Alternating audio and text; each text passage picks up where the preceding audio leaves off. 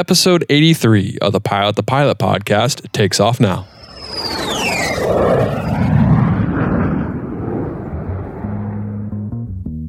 Hi, my name is Kim Kish, and I am a corporate aviation professional.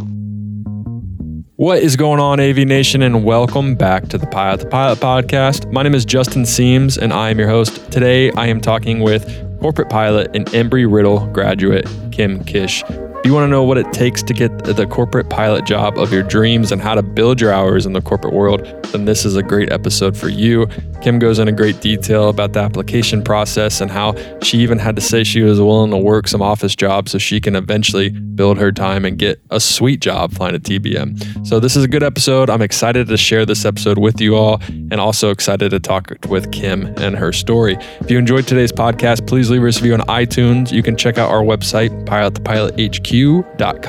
That's where you can find all of our links and you can find links to Patreon as well. And if you enjoyed the podcast, share it with your friend. Let your friends know. Let your friends know about the AV Nation. Let them know about Pilot the Pilot and what we are doing here. AV Nation, I don't want to keep you any longer. Without any further ado, here's Kim Kish. Kim, what is going on? Welcome to the Pilot the Pilot podcast. Justin, thank you so much for having me. I'm so excited. Yeah, no problem. Excited to have you on. I was um, shown your page by Kylie, and she said that I have to get you on or she'll stop listening to the podcast. So here we are. she is my pen pal. She is my motivator. Gosh, I love Kylie. She's awesome. Yeah, Kylie's cool. She had a great episode. I was happy to have her on, and uh, she's helped me out by getting a lot of people on. So here we go. We're uh, have you on now, and I'm excited to talk with you. Awesome. Let's do it. Perfect. So the first question I ask everyone is what was the original inspiration for you wanting to start a career in aviation or just your original inspiration or how did you even find out about aviation? The way I got into aviation, it, it seems like it should have been natural, but it's actually so unorthodox. Um, I always tell people my dad's a pilot, and so right then there, people are like, "Oh, okay, that's how that's how you got into it." But um, it was completely different because when I was little, I was maybe like six or eight years old. Um, we, my family had a share in a Cherokee Six, and so we would go on these joint family vacations to Cape Cod. And I'm in New York, so it's definitely drivable, but definitely easier in a small airplane. And so, um, like I said, I was six to eight years old, so I would usually be in the back with my mom, and my brother, who's two years older, naturally would just be in the front with my dad. And so, being at such a young age, I didn't understand it. So I would be like, oh, this thing is so loud. You know, are we there yet? Why is everything vibrating?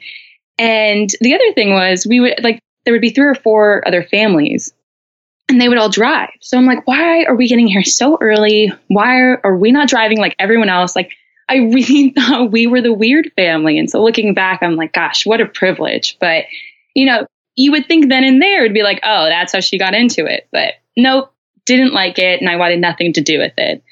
And then when I was about 15, um, I was watching TV with my dad, and he does not watch sports. He's more of like a History Channel, Discovery Channel kind of guy. And so we were watching something about World War II, and you know, aviation was crucial to that war. So of course, they're highlighting all of the airplanes and the pilots. And I remember looking over and being like, "Wow, this is really cool." And he was flight instructing on a Cirrus at the time, and he was like, "Kim, you know, I can teach you how to fly." Naturally, I was like, ew, no, that's so weird. You're my dad. no way. So again, people were like, oh, that's when the spark would have been. But nope, stubborn me did not want anything to do with it again.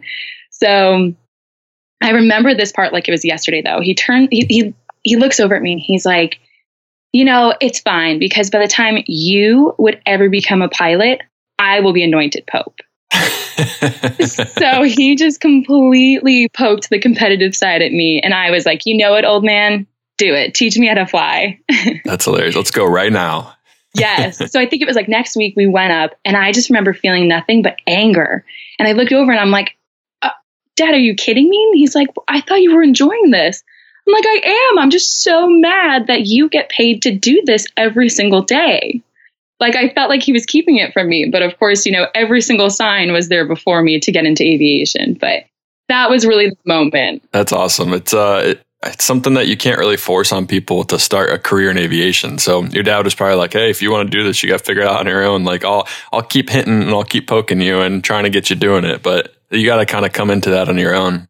Exactly. And I think because I'm so competitive by nature, he knew exactly what he was doing. He was like, "I just got to wait for the right moment." Did, was your dad your instructor for every rating? Um, no, he wasn't. So I slowly started flight instructing with him. Um, like I said, when I was like 15 and 16, but I kind of got the short end of the stick because it was never, it was whenever he didn't have students. So I didn't even get to solo with him, but I actually went to a summer camp at Embry Riddle. And that's when they kind of told me, you know, hey, if you don't solo and you don't get your license, it'll actually be an easier transition. So I just kind of flew for fun with him. Okay, that's cool. I was about to ask, I was going to say, what was the dynamic of having an instructor that's also your dad? Oh gosh, I mean, very interesting. Yeah, I bet. there would be times where I'd be like, Dad, I want to go home. I have a headache. You know, I'm not really feeling good. And he'd be like, I'm not dad. I'm your flight instructor.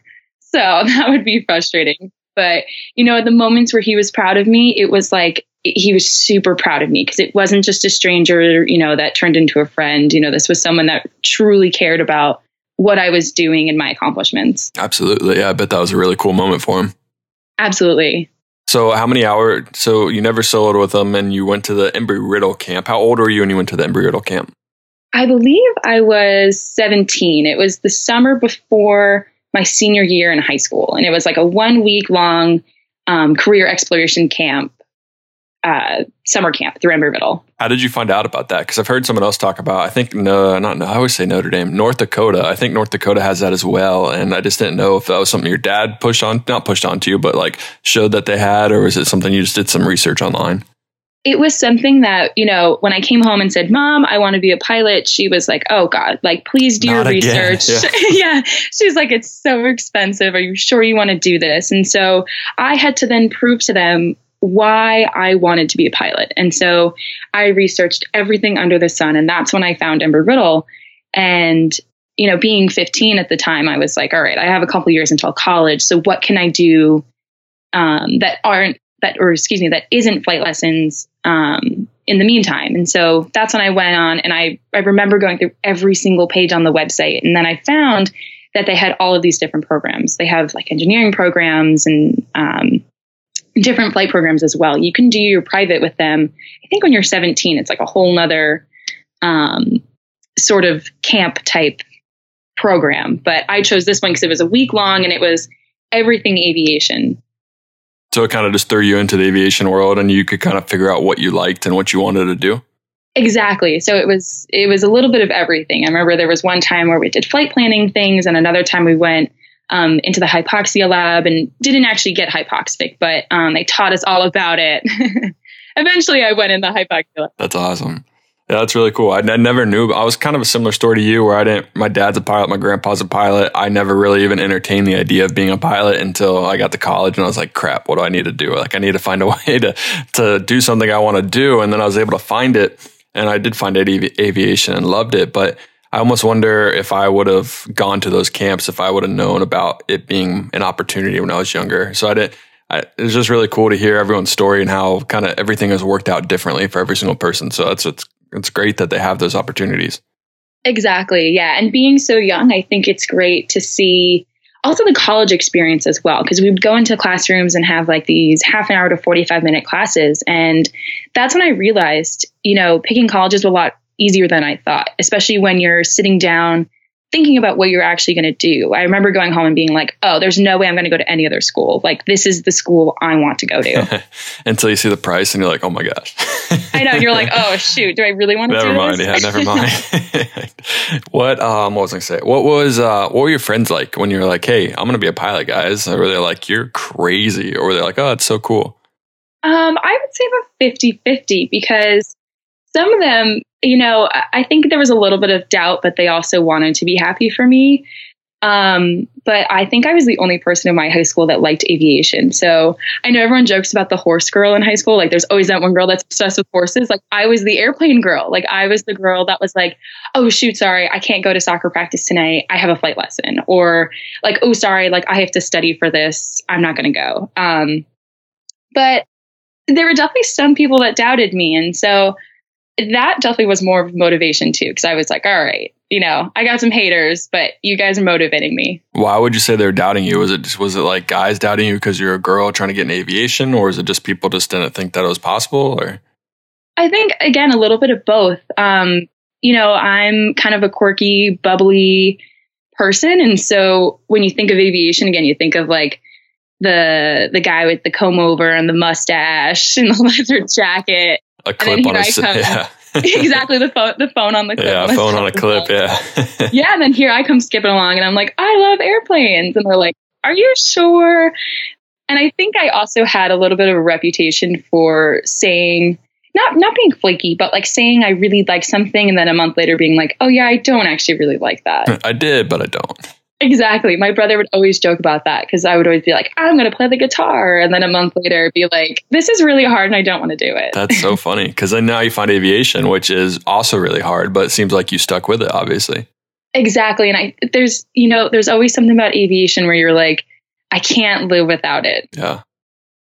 No, I totally agree. So you go to the summer camp and you are sold on Embry Riddle. That's the only school that you can kind of entertain and the only school that you can think about going to. What was kind of so between that summer camp, which was right before your senior year, until you went to I don't did you go to Embry Riddle? I did. Okay. Yes, the Daytona Beach campus. And until you went to Embry Riddle, what did what did you do in the meantime to get ready to go to Embry Riddle? Yeah, so um, my high school had a really cool um, internship program. It was called WISE it was an acronym, and truthfully speaking, I have no idea what the letters stand for. um, but it was the whole length of your senior. So it was perfect timing. Right after I came back from the summer camp, I applied um, to this program, got in, and the first semester you take, I called them like kind of how to adult classes. So it was how to write a resume, a cover letter, how to interview, um, and even some financial stuff as well. So um, and in the meantime, you would go out and apply for places. And this program was around for a while. So they kind of had it down for students who um, wanted to do similar things. So if you wanted to become a doctor, they would they already had internships set up with hospitals. Or if you wanted to be an engineer, there was different engineering firms in the area that you could easily, you know, interview with and go on. So again, here I come along, skipping skipping along, and I'm like, I like airplanes. I want to go to an airport. And they're like, All right, good luck. We can't help you. What? So yeah, that no one knew even where to start. So that's where my dad really came in handy because he was like, all right, there's a couple flight schools, there's a couple businesses. So I remember in- interviewing with um, a couple of flight schools and really that the interview was fine, but it, it didn't feel like the right fit. Um, and so I struck out a couple times, and finally my dad was like, well, why don't you try an FBO? And in, I never really knew exactly what the FBO's purpose was. I just knew I got free cookies and soda every time we went out to the airplane. So that's what I did. I walked over to Million Air and we set up an interview. I interviewed and she was like, let's do it. You know, we've never had an intern, but we'll figure it out with you. So when I was 16, um, I had a, I think it was like four or five month long internship with Million Air. What did you end up doing? What did they end up finding you to do? Oh my gosh. So my manager's name was Janet, and she was fantastic because she was like, there's no way you're just going to stand here and be a customer service representative. She's like, that's technically what we're going to hire you to do as an intern, but I want you to see everything and anything aviation has to offer. So she set me up with a tour of the tower, which was amazing because, you know, just learning how to fly and being able to talk to tower and be like, when I mess up, you know, what's the best thing to do? And getting that firsthand perspective was perfect. And I'm glad I did it when I was so young and also new to aviation. Um, then she also had me go out on the ramp. I got to talk to, um, you know, all of the ramp guys, but also the mechanics, and then all of the pilots that came in as well. So I really got to do a little bit of everything. That's really cool. It's good experience to get around the tower and kind of figure out what their whole spiel is and how they view a pilot and how they view your mistakes and how what they think is best because it could be very different from what you think is best. So having that perspective and having that in the back of your mind can help out a lot. Exactly. And for me, I used it also to see, um, you know, if I don't want to be a pilot, do I want to be an air traffic controller? And then that actually helped me realize, like, oof, no way. I'm going to stick to being in the plane. Absolutely not. Yeah. I salute your service. Yeah. Did you, so since there was no aviation route with this program through your high school, is there now one created? Did you create some relationships that opens the doors for other pilots or was it kind of done after you went through? You know, the last I heard was I had graduated. Yeah, I had graduated my senior year, and then there was someone else who was interested in applying for the program and doing it. So he had reached out, and I told him exactly what I did. And I even said, you know, if I could do it again, maybe I would do it a little bit differently. And I was able to kind of give him that guidance. And I don't know what he ended up doing, but um, I know he did something in aviation as well. That's cool. What um so what was your favorite part of working or interning at Million Air? Did you have like a specific role that you liked the best? Um I, I guess I could say just being actually the customer service representative because it really gives you a greater appreciation for FBOs. And now being in corporate aviation, that's that's really a big part because a lot of people just think that that's exactly what they are. They're just customer service representatives. They're just there to say hi and bye and you know call the ramp guys to come get your bags. But um, there's a lot more organizing and planning that goes into it. And especially when you know you're doing a quick turn and you got to get your fuel slips in there's not just one person that that's involved. There's quite a few actually. So um, getting that sense of appreciation is something i look back on and am very thankful for.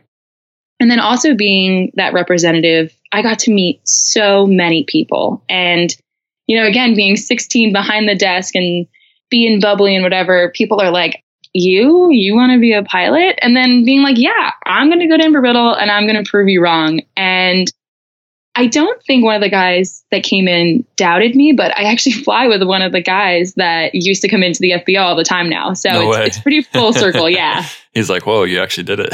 exactly. I'm like, I, I told you I was going to yeah. do it. You're like, next, I'm coming for your spot. All right, so you do the the year internship at Million Air, and now you are on your way to Embry Riddle. What was your experience like at Embry Riddle? You know, I always say I don't work for admission, so I can be as blunt and truthful as I can. Yes, but please.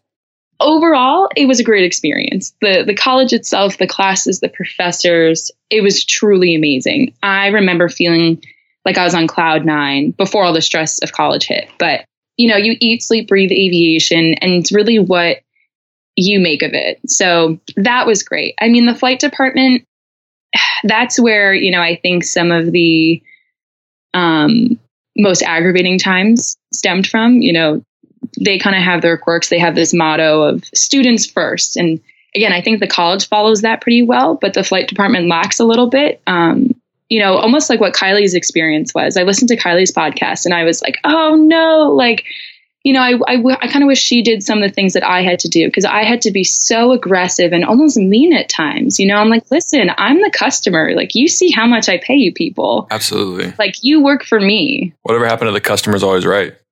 Exactly. And, you know, I always said students first. Like, how come you're putting your business before me? That's not right. And, um, you know, again, I think overall it was a great experience, but there were some setbacks. But you got to be tough and you got to be aggressive, especially um, as a girl in the industry, you know, I don't think I was ever taken advantage of, but I think people try to be a little bit softer. And I'm like, no, I can hold my own. Watch out. yeah, don't even think about it. I got this. exactly. No, exactly. I mean, you're definitely true. I'm sure if they they thought they could get something by you, they would definitely try it. And I don't know if that's necessarily for a girl, just girl specific. I'm sure there's some guys out there that they get the vibe that they can sneak stuff by, or there'll be might Absolutely. be a pushover but it is very important to to put your foot down and step up because this is your career. And I mean, if they start toying with you and they start messing around, it's like, look, I don't have to pay you thousands and thousands of dollars to do my ratings. Like I could go anywhere. So you can either get me a plane and we can start flying, or I will go somewhere else. Exactly. Yeah, that's. Uh, I've never. I never even really did any research in Embry Riddle. I don't really know anything about Embry Riddle and the fact that it's like the biggest air not airline aviation college. And i talked to one guy who's like yeah they actually have sports teams. They actually have like they try to make it like a real college experience. I just like assumed it was like an extended version of your aviation camp where it's just a bunch of people around airplanes and stuff like that. But like the thought that it's like a full-blown college campus and stuff like that is cool. Yeah. Um, I mean, it pretty much is an extended version of the camp, but um, yeah, I mean, they're doing a great job of getting uh, you know more school spirit involved and their their homecoming. I mean this year i was actually so jealous. I was watching everyone's snapchat stories and instagram stories. They had a huge concert. So i'm really proud of where the direction of the school is going. And i would not have changed my experience for anything. I really did enjoy going there. What was your flying experience like? Because obviously you said you did you you went there with no ratings right? You went there kind of from like zero to get all your ratings? Yeah i think i had you know 20-ish hours in the cirrus. So um, you know, doing that transition from a Cirrus to a Cessna was definitely interesting because Cirruses, I mean, they sort of float, but not as much as Cessnas. So I remember one of my first lessons my flight instructor was like, just let the airplane float. And I laughed. I'm like, airplanes don't float. Yeah, like, what does that mean? yeah, why would I do that? I'm like, no, I pull the power, the thing just falls to the ground. So, um, no, overall, I think I had some good instructors and then I had some great instructors. And, you know, in between, you know, you maybe have one or two that you're like, all right, I'm going to go see if there's another one available. But um, no, overall, again, I, I think most of them were fantastic. Did they make you switch instructors every quarter or every semester? It really depended on the schedule. And I think because I came in at such a good time where people were constantly leaving for the regionals, um, that was really the reasons why if they switched you, it was because people were leaving and schedules were changing. And honestly, I didn't really mind it. I thought if I got too used to an instructor, I would get too comfortable. So I always liked being on my toes and feeling like I needed to impress someone because it made me study a lot harder. The only bad thing about that is if you truly do get an instructor that's not nearly as good, and say it comes at a time where you're doing the check ride prep and you're getting really close, and then all of a sudden you get passed off to an instructor that maybe is just new and doesn't have the same experience that your last instructor has, that can kind of hurt you a little bit. Yeah, and I know a lot of people who have that happen to them, and I don't think that really happened to me. So I'm I'm thankful for that. Did you have any struggles in your training at all? Was there like certain subjects that you just couldn't get your mind around and couldn't understand? Uh, holds. Holds. I hate holds. Yeah. I did so bad. I mean, instrument, it definitely did not come natural to me. Um, that I had to study a lot more and really had to put in a lot more effort. I redid a ton of flights, or well, actually redid a ton of sims just because it it didn't make sense to me. It really took me a while to get it. And then gosh, I'm just thankful for autopilot for holds. yeah, seriously. What was it that didn't make sense about an instrument? If can you put like your your finger on the exact reason why? Um, I don't think I can find an exact reason why, but I always said it was so different because going from your private and you know VFR, looking outside, feeling the airplane, you know, it's just a totally different technique. And then you start instrument flying, and it's all inside, and you know, it's it's supposed to be black and white. And what's the answer? Is it yes or no? Can you do this? Can you do that? And I think it's really a transition of how um, you're supposed to think in the airplane, and I don't think I was really expecting that. Yeah, no, it's uh, it's kind of weird because obviously you said your eyes are inside, but you also have to understand what's going on around you. Like you got to put yourself, you got to pull yourself out of the airplane and get some situational awareness why you're staring at the instruments. You know, you gotta you gotta kind of understand why you're holding or why you're shooting this approach and where the traffic's going and kind of get your sequence and stuff like that. So it, it is a very very tough uh, transition, especially from your private pilot license. So, I mean, it's definitely something that I want to say you're the only one that got held up on that, not specifically with holds, but everyone kind of gets uh, held up on the instrument rating. Yeah, instrument for me was uh, holds are interesting. Uh, we kind of had a disconnect with my instructor. It got to the point where he didn't know how to explain it any other way than what worked for him. So my big thing was just going on YouTube and just watching YouTube and figuring out how to do holds. Yeah. And so my thing was too, I finally realized like I'm spending way too much money redoing all of these sims and oral. So um, I would just walk around either the flight department or actually my dorm. I remember asking my RA and every other friends who had either passed their instrument already or they were working on it. And I'm like, all right, what do you guys do? And I was learning all of these different methods and I was just trying everything, seeing, it, you know, when something would actually click. What do you know? What made it click? And I don't know if I like who who explained it the best or how you actually understood a hold. Um, there was one time where I went with one of the senior instructors. We actually did one of the. It wasn't like the full simulators that Embry Riddle has. It was like one of almost like the Redbird trainers that we did, and we just sat down and I think we knocked out like forty five holds. Like we just it, we just kept doing them, and I think after the repetition, I finally started to understand it. Well, for me, it was my way my instructor explained it. He's like, all right, so if you can figure out how to do it on the ground, it's completely different than doing it in the air. And that was kind of like I could figure out on the ground, but I couldn't put it together in the air. So it I mean it's one of those things where just practice makes perfect. And like you said, you get just kind of forceful repetition and you figure it out and figure out a way to do it cheap by going in the simulator and not wasting hours in the airplane. Exactly. What was um if you could recommend so obviously you would recommend Embry Riddle to a pilot that is up and coming. Would you give yes. them any tips or anything? Is there like a Kim Kish secrets to uh, making Embry Riddle like the best experience for you and getting out of there as quick as possible with all your ratings? Yeah. Um I mean again I I always separate the college and the flight department because my I feel like my college life um was pretty fantastic. You know, I got involved in a lot of different things. Um I think if you are really focused on what you want to do outside of college, the best thing to do is like is volunteer. Like get involved with organizations that you know maybe have a tie to the college, um, but are also involved in outside um, either events or you know organizations, like something where um, you can really help people. Sorry, I kind of lost my train of thought. Where you can really like um, help people outside of school. So then that way, you know, you kind of have something for yourself. Um, that's what I did. So I got involved with Dream Soar, which was Shaesta Waiz' um, solo flight around the world. And it was at the time sort of tied with Embry Riddle, but we worked with Embry Riddle students.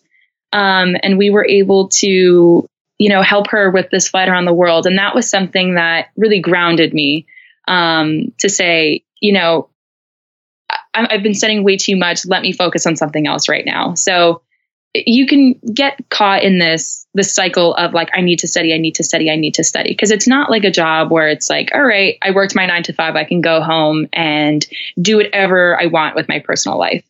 I always felt like if I wasn't studying, I needed to study more. Yeah.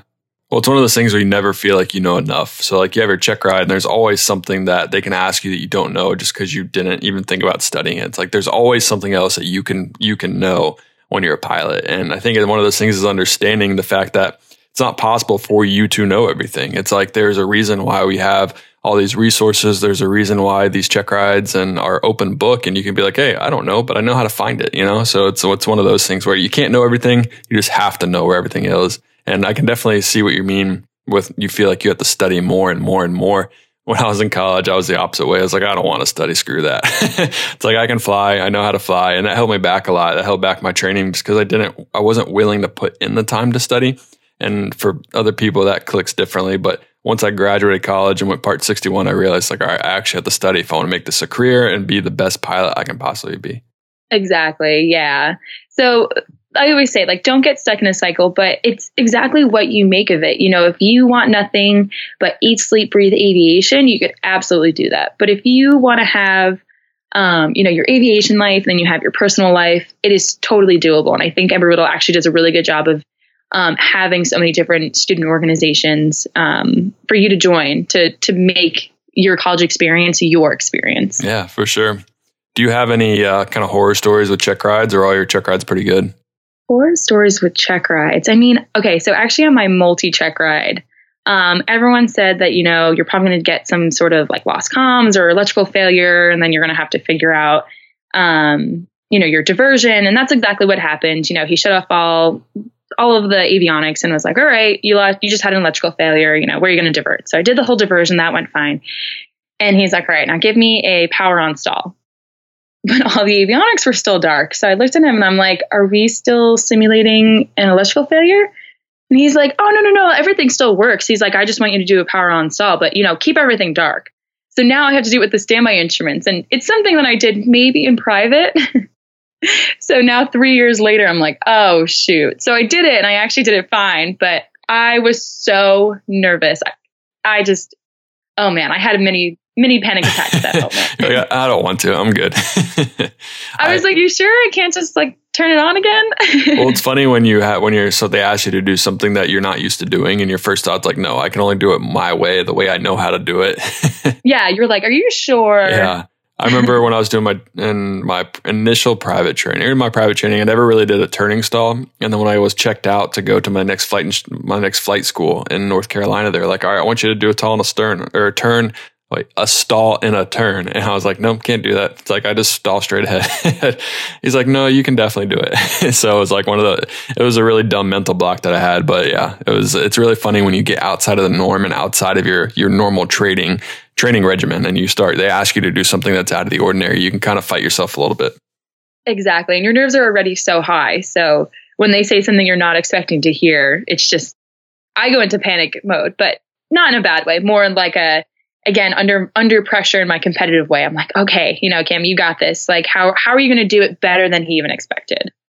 What um what was next for you? So you get all your ratings at embry riddle. Did you come to cfi what are you doing to build your time and how did you kind of get to where you are today? Yeah so i actually call myself the black sheep of embry riddle because okay. is that a good thing or a bad thing? um in my opinion i think it's a good thing. Um, you know, but a natural progression at Embry Riddle is you get your private, you get your instrument, you do your single commercial, you do your CFI, and then people usually sign. I think they have like a CFI contract where they'll pay for your MEI if you instruct for you know X amount of years or time.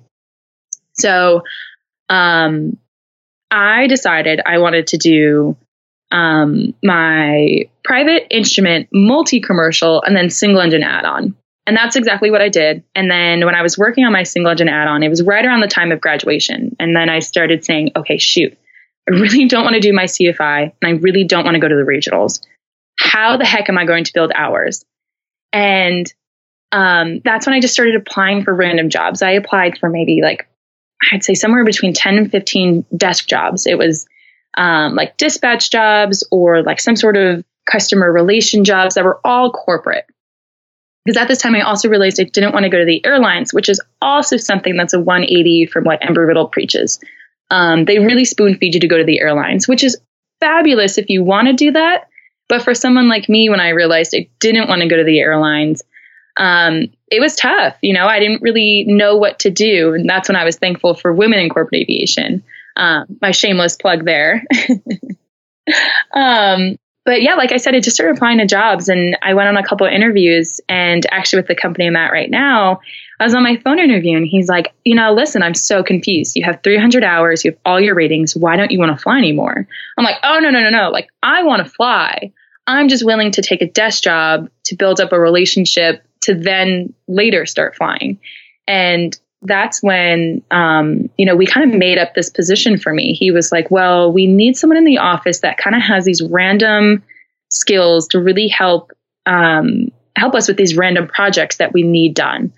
Um, he's like if you're willing to work in the office for us we have um, tbms and we fly them with two crews and we have an in-house training program and we have in-house check airmen. So you can do your 293 check ride and we'll get you set up SIC and a TBM. And I was like, done. Where do I sign? Yeah. How do, I, how do I make this happen? I can come today. yeah. I'm like, what rabbit's foot did I just rub? So, yeah. And I've been doing that for almost two years now, probably a year and a half. How, how many places did you apply to before you finally found this, this company that was willing to work with you?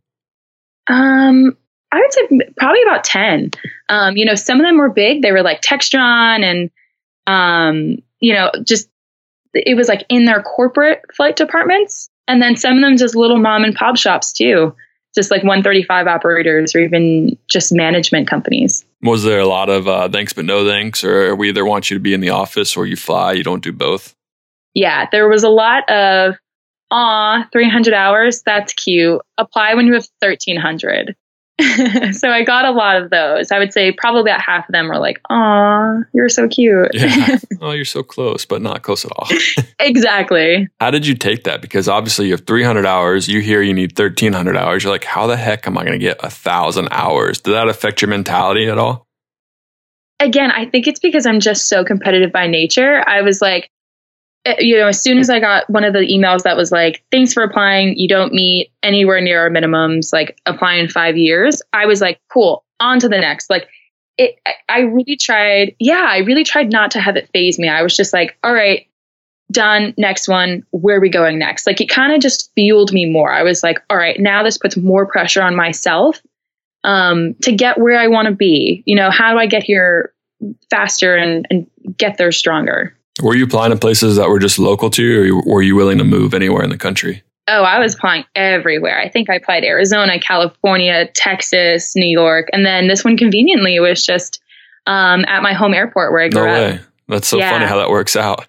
Exactly, and that's what I was saying too with Million Air. It was like full circle because I would, you know, we had a couple airplanes managed at Million Air. I'd walk back in and, and know pretty much everyone. It was completely crazy to me. Yeah. So when people tell you to go hang out at airports, it kind of makes sense because it actually worked out for you, right? So you'd probably recommend that. Oh, absolutely. I have two girls um, that I, I, mentor through Women in Corporate Aviation. And um, one girl's a high school student. She's working on her private. The next one, she's a 27 year old flight attendant. And I tell them both, I'm like, if you have any free time at all, go to an FBO and just sit there. You know, don't sit there and look weird, you know, maybe have a book or a magazine. don't be but, creepy. yeah, yeah, But you know, I I sit funny. there sometimes too, and guys just walk by and, you know, they got some time to kill. Um, and why not talk to other people? So I'm like, you know, if someone looks like they're bored, just say, hey, you know, did you fly in here today? You know, um, is that your airplane? Just just start the conversation because you never know where it will lead to. Do you find it where so you're a woman in aviation and you go try to have this conversation with another guy? Would you say that a lot of times they doubt how much you know, or you have to like you say you're very competitive? Do you find yourself having to like prove yourself to them all the time? So I've noticed with other pilots, it's usually not that big of a deal. Um, I've gotten a few comments throughout my career here and there, um, but I've actually noticed more with the clients. Like now that, yeah, now that I'm in corporate, you know, I've had a couple clients not shake my hand. Um, Uh, yeah, and I'm like, rude. yeah 2019 come on. Um but you know i would say that's that's the 15 to 20 percent. Everyone else i've dealt with is usually like you go girl or you know they say these cheesy things like they're so proud of you but i look at it as i'm like that's so cute. Like i'm so happy that they're happy for me you know No, for sure. Yeah, it's it's unfortunate that it does happen, but I mean, like you said, it's 2019. It's time to to accept that. So the girl pilots are are awesome, man. I'm sure a lot of them. I'm sure you're better than a lot of other guy pilots out there. so they shouldn't be uh, afraid to shake your hand. They should be welcoming you.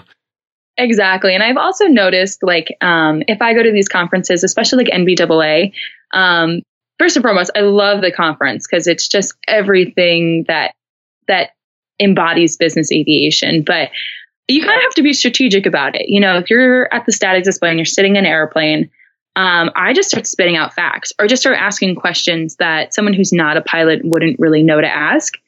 And I've noticed through like if that's how I start the conversation, their tone is definitely a lot more different if I'm like, "Oh my god, this airplane's so cute." Which is really what I'm thinking. That's so funny. No, that's uh yeah, definitely true. I, I imagine if you if you start up with like, oh my gosh, that is that this engine? Is that that horsepower? They'll be like, oh, cool. This girl knows what she's talking about. You know. Yes, exactly. What um so you mentioned that you didn't want to go to the airlines and obviously Embry Riddle, I'm not saying it's like an airline factory or like a mill, but like obviously like we said that's their goal. They want you to go to the airlines and make a ton of money and keep producing more pilots and tell people how great Embry Riddle is to keep that flow going. What was the reaction that they had when you told them you didn't want to go to the airlines? We're like, uh, I mean that's cool and all, but you know the airlines is where you should go. Yeah, I mean, I had a lot of flight instructors um, kind of step back and they were like, wait, what? Why? You know, like, do you not see how much they're making? And I'm like, do you not see how much, you know, you could make in corporate aviation as well? Um, and I think I, I would let, or I would like to think that I educated a lot of people on um, the business aviation facet to the industry. Um, just because as I talked more about it, people were like, oh, I didn't know you could do that. Or, oh, I didn't know that's how you did that. Um, so I'm like, you just got to go out there. And I'm like, you know, airline jobs, you know, you have your application. I, I forgot even the website you have it on, but, you know, you just kind of plug and chug your numbers and your information and, you know, you kind of cross your fingers and hope you get called for an interview. But for corporate, you know, people usually call you and they're like, hey, we have this position open, or hey, I knew this guy with a jet. Um, and it's all that word of mouth. That's how you make your connections and that's how you get your jobs. So um, I tell people, you know, if, if you're so close minded to airlines, you're never going to get one of those calls. But even if you're focused on the airlines, but keep your options open, you know, you could be flying a fancy business jet and skip the regionals and go straight to the majors. Yeah, it's definitely an opportunity. It's definitely a possibility. What was it about corporate aviation that kind of grabbed your heart? I realized, I think, um, you know, stemming from Million Air and stemming from all the other small part time jobs I had growing up, um, it really was the customer service aspect of it. Um, realizing that, you know, airline pilots kind of at the beginning or really just the end of the flight, if they choose, stand at the end of the doorway and say, goodbye, goodbye, have a nice day. Goodbye. Nice landing, Captain. Oh, thank you. You know, it's that's not customer service. People think that's customer service, but you know, when I have to run to the grocery store half an hour before a flight to get not salted, not unsalted, but lightly salted cashews for a passenger, you know, that's the customer service that people are looking and expecting for. So um, you know, it's a lot more work, but I think that's that's part of the fun. Um, you know, I always know who I'm flying. I always know, or not always, but I usually know why I'm flying them, and it, I think it gives the flight so much more purpose. Is there a alternate world or a, like an end goal of you going to the airlines? Like, is your goal to eventually fly for a major airline, or do you want to stay in corporate aviation? this is always the toughest question for me because um, I did have an internship with Southwest Airlines, and I always said it was the best thing I ever did and the worst thing I ever did. It was the best thing I ever did because I fell in love with Southwest. They, it's like summer camp. It's it's better than Disney World. You drank the juice. Is, oh man, I I chugged the Kool Aid, man. it was awesome, and I think actually when I came back to Embry-Riddle after that, they were like, "Oh God, you're obsessed." but it was fantastic. I learned so much. I had such a phenomenal experience. My managers were just outstanding. And that's why it was the best thing I ever did. But it was the worst because I realized, oh, shoot, I don't want to pick a base and I don't want to sit reserve and I, I don't want to wait for my seniority number to go up. You know, I, I wasn't ready for that lifestyle. I'm too spontaneous and I think I just have way too much energy to want to do that. I wanted to do more. And so that's really how um, I fell in love with the corporate side. But, you know, uh, if Southwest can, they said, hey, we want to give you a job, I definitely would think long and hard about yeah, it. Yeah, entertain it. Maybe go there, see if you like it, and then you can always go back to corporate.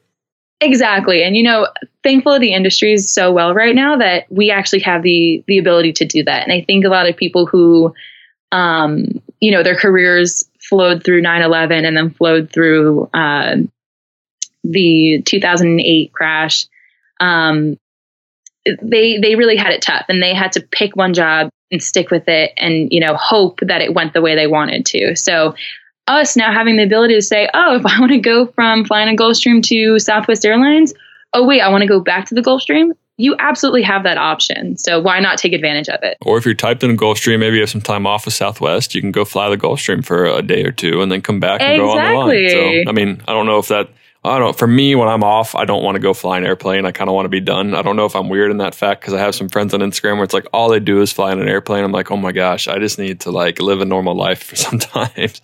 Oh so. my gosh, no, that's where you and I are so similar. Like when I go home, I don't really want to talk about airplanes. I just, I just want to be Kim. Which is really hard when you have a podcast talking about airplanes. but here we are. Talk a little bit about uh, women in corporate aviation. You kind of mentioned that twice now, and obviously you said it played a big role in your life and kind of what you're doing right now, and you are a mentor for them. Is it different than women in aviation, or is it just kind of a subset of that organization? Yeah, it's pretty much a subset of a women in organization. And the way I got involved really was just, again, almost by accident. It was kind of like right place at the right time. So um, I was involved in the Daytona Beach chapter of Women in women in aviation when I was at uh, Embry Riddle in my freshman year. Everyone talked up conference. You need to go to this conference. This conference is amazing. It's it's it's everything that you need to do. And so um, that was one of my goals. I was like, I want to save up money. I want to go to this, and you know, I want to make a good first impression at my first conference. And that's what I did. I went and I went with older girls who really showed me, you know, how to talk to people, you know, where to sit, what booths to talk to. Um, and I mean, the conference itself is really um, an exciting time because it's so um, camaraderie based. It's really about making those connections, talking to people, and getting to know people for the people that we are, not just the number or the name. So, um, I went again the next year, and I, I just walked up to this booth, and it said "Women in Corporate Aviation." And I was like, "Hi, what are you guys?" You know, they gave me their elevator speech, and I was like, "Cool, I'm sold. How do I sign up?"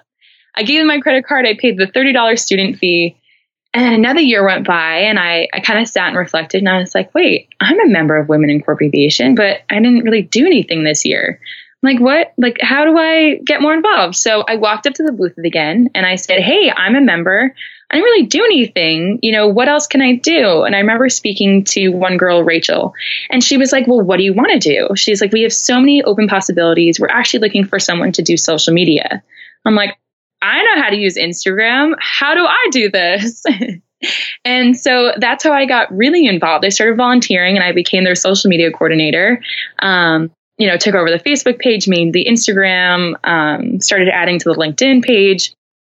and you know just starting to get to know the women and to know um, you know what they do in their lives and starting to hear about their jobs and how you know someone flies for coca-cola on this g650 and you know someone flies for fedex and you know another lady is a, a dispatcher for universal weather and you know someone else is in client relations.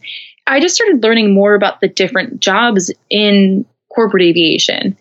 And it really just built up this passion. And so i would say all throughout college that's really what added to um, my idea of going corporate instead of airlines. It all kind of happened at once and it, it really hit me like a brick wall. I was like, wow, this is this is really where I feel like I need to be. That's so cool. What um so obviously pilot shortage is here depending on how you look at it. Some people don't say it's here, but obviously there is some sort of pilot shortage. It's how, absolutely here. how do we go about getting more women in aviation? Do you have a secret? Do you have kind of a theory of what you think we can do cuz we need guys, we need girls, we just need more people in aviation. So what do you I guess two questions is how do we do it and what do you think is the best approach to do it? I love this question. Um, and I think this kind of ties back a couple things that I've touched on already. Um, I think as an individual, getting involved is the best way um, to really start spreading the word. So, getting involved with organizations that do a lot to give back to the communities and give back to um, students and for their education. Because I believe that STEM or STEAM, whichever way you want to look at it, I believe that schools really need to make that a priority. Um, so Dream Soar, for example, you know, Shaesta did this flight around the world where she stopped in God knows how many different countries and reached thousands and thousands of children and was able to speak to them. And she was able to say, Hey, look, I was a refugee from Afghanistan and I just flew this airplane around the world. So if I can do it, what's stopping you from doing it? And you know, putting that motivation and that inspiration into their heads is really the best advocacy for um, people in aviation. And I always say I feel like I lucked out having my dad. You know, it was right smack in front of my face. All I had to do was say, "Sure, dad, take me up in an airplane." And that's how it all started. And I I'm so lucky. People don't have that opportunity. So if you're banking on your parents to buy you a discovery flight or um, you know, to take you to the airport, the bare minimum. Um, you know, we can't always just rely on that. So, Girls in Aviation Day, for example, with Women in Aviation, you know, they they award discovery flights and they walk you around the airport and do all of these different aviation activities. That is the best way to really get people involved. And I think um, also spreading the word that you don't just have to be a pilot. You could be an engineer. You could be interior designer um, a sales engineer. You know, there's there's all these different jobs, and so just being an advocate and saying I'm the voice to let you know that this is possible.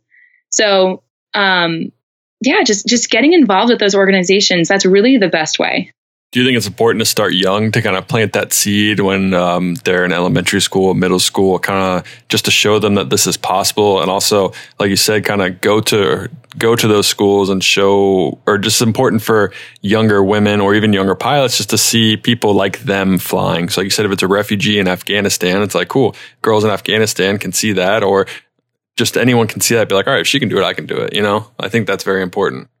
Exactly, and you know, I think if if we introduce that early, maybe, you know, elementary, middle school education, that definitely helps. But um, the one thing that I really like that Women in Corporate Aviation does is we we love to incorporate ages um, or people of any age. So if you um, almost like your your instance, you know, you were you were later, um, you joined aviation later in life, and some people join even later um, you know, it's the second or maybe third career of theirs. And we just want people to know it's absolutely possible. You know, there's scholarships that are awarded, um, and there's opportunities and grants and internships. You know, there's all of these um, different ways to get into aviation and then there's other ways to get hooked and to stay in aviation so they're, they're out there you just got to look for them if someone wants to get plugged in with women in corporate aviation what's the website or where should they go yeah so it's um, wca intl.org. So or you can just Google uh, Women in Corporate Aviation International. It should be the first one that comes up. But um, we're also on social media. So I'm the one that runs that. So if you send us a DM, I can definitely guide you to the right place as well. That's awesome. Yeah, it's a great organization and it's one that I didn't know about until we had this conversation. So I think a lot of people might be in the same boat or maybe they do know about it and they just needed the extra push to kind of get involved and to reach out. So hopefully get some DMs and hopefully you get some more eyes over there because I think it's great what you guys are doing because corporate's a it's a fantastic job. It's a it's a great way to go around aviation, and it's a it's like you said. There's so many jobs in corporate aviation. There's so many opportunities out there, and there is good money out there. You can find the, a great job where you have make good money and you have good time off. So if it works for you, I highly recommend looking into corporate aviation. It's I'm in corporate aviation and I love it. So yeah, it's it's a great career opportunity. Exactly. And, you know, don't let the name uh, scare you at all, too. We do have men in the organization. So if you're if you're a man, you're more than welcome to join as well. But we'll take the 30 we just, or whatever. exactly. Yeah. We just we just ask that you just support women in aviation. So we give out these cool these cool wristbands too. Um, uh, we give out these cool wristbands too that say I support women in aviation. That's cool. Sweet. Well, those are pretty much. Oh, I forgot. I'll do a rapid fire section with you real quick. So I have a bunch of just random questions, and I'll just ask the first one that comes to my mind, and you just say the first thing that you think of. All right, I'm getting competitive now. All right, yeah. So you got to do it quick then, because there are some people take too long. okay. All right. What is your favorite airplane you've ever flown? Oh, a TBM, hands down. Sorry, Kylie. Planet. oh, TBM is way better than Pilatus. Uh, disagree. What is uh, your dream airplane to fly? Uh, let's say, what's your dream airliner to fly? Oh, airliner. I don't. I, any of them. I don't know. I don't have a dream airliner. There you go. What's uh, your dream business jet? Gulfstream G650. Not the 700 that just came out. You don't want to fly it's, the biggest and best. I do. It's just a little big. You know, I feel like the G650 is perfect. It's just beautiful. yeah. What is the ugliest airplane you've ever seen? Piaggio. Gosh, yes, it looks like a catfish. Thank you. Thank you. I get so much hate for hating on that plane, but it's so ugly. it's so, I always say, I'm like, oh, there's the catfish. Yeah, absolutely. I mean, it's a great, like, the plane has great performance and it's has a good niche in the market, but like, it's still ugly. Don't get me wrong, I'd fly one, yeah. but I'd call it ugly every time. Yeah, every time. I might be embarrassed pulling up in it, but hey, it is what it is. What is your favorite airport you've ever landed at? Ooh, um, probably Billy Bishop in Toronto. What's your least favorite airport? Teterboro. Oh, come on. Teterboro's the best. Oh my gosh. All right. I think this is enough for today. we live at Teterboro. Um, let's see. Uh, you are connecting for an airline. Say they're like flying you out to another TBM. I don't know if this is a thing you guys do, but you're flying an airline. You have a connecting flight. You got like an hour. You got to get some food. What's your go to food in an airport? Uh, I hate this question. Uh, you know, I always try to stick to light food. So maybe like a bowl of fruit or like a granola or something. Um, because I don't want to eat Chipotle and then get on an airliner. That's just miserable for everyone around you. Yeah, that's funny. That works. I like that one.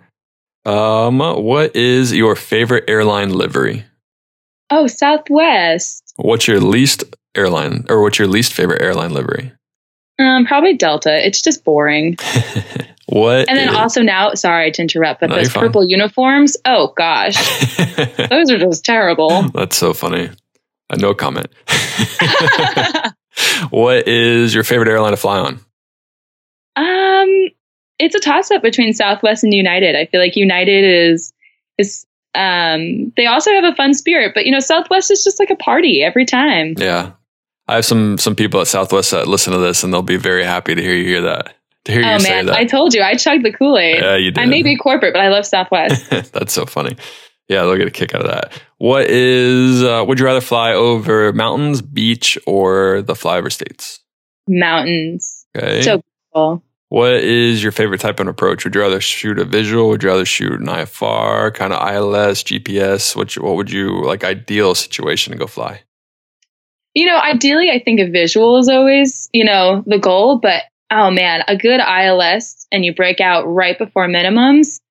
That's that's something that gets your palms sweaty. So I'm all for it. Especially when you're so competitive with yourself. I'm guessing that you like to do it perfect every single time. Well, everyone should, but specifically, I yeah. try to. Yeah. I try to. Try to impress the people in the back. Be like, see, now you're gonna shake my hand. yes, there was one guy. He was like, he goes, "Oh God, I don't know how you did that." He's like, "I didn't know where the runway was." That's funny. Yeah, it's like, uh, okay. That's good. Um, let's see what else do I got. What else do I got? I need to write these down because I just say them off the top of my head. Um, I think that's about it. If I come up with them before we get off, then I'll ask you. But I think that's about all I have for you right now. Oh, here's one. What is one thing you have to have on you every single time you go fly? Ooh, um, sunglasses and chapstick. Uh, oh, those are good. Those are crucial. Yeah. Absolutely. All right. Those are all the questions I have for you. Uh, Kim, thanks for coming on the podcast. It's great to talk to another uh, corporate aviator. Corporate aviation is awesome and it's a great route to go on. And don't be ashamed if you want to be a corporate pilot. Don't have someone bully you into the airlines. Not saying there's anything wrong with airlines, but check out corporate. You might like it and it's okay to like it. Uh, thanks again for coming on and talking about women in corporate aviation. I think it's a great organization and I love what you guys are doing over there. So keep it up, keep at it. And yeah, I'm just thankful for coming on. I appreciate it. Justin, I had so much fun today. Thank you so much. No problem. It was great. And that is a wrap on episode number 83 of the Pilot to Pilot podcast. Like I said before, share this podcast with all your friends, share the website with everyone. Get Pilot to Pilot out there by the end of the year. We need everyone in aviation listening to the podcast. So help me out, share it with your friends, leave a review, check out the website. And as always, Aviation, happy flying.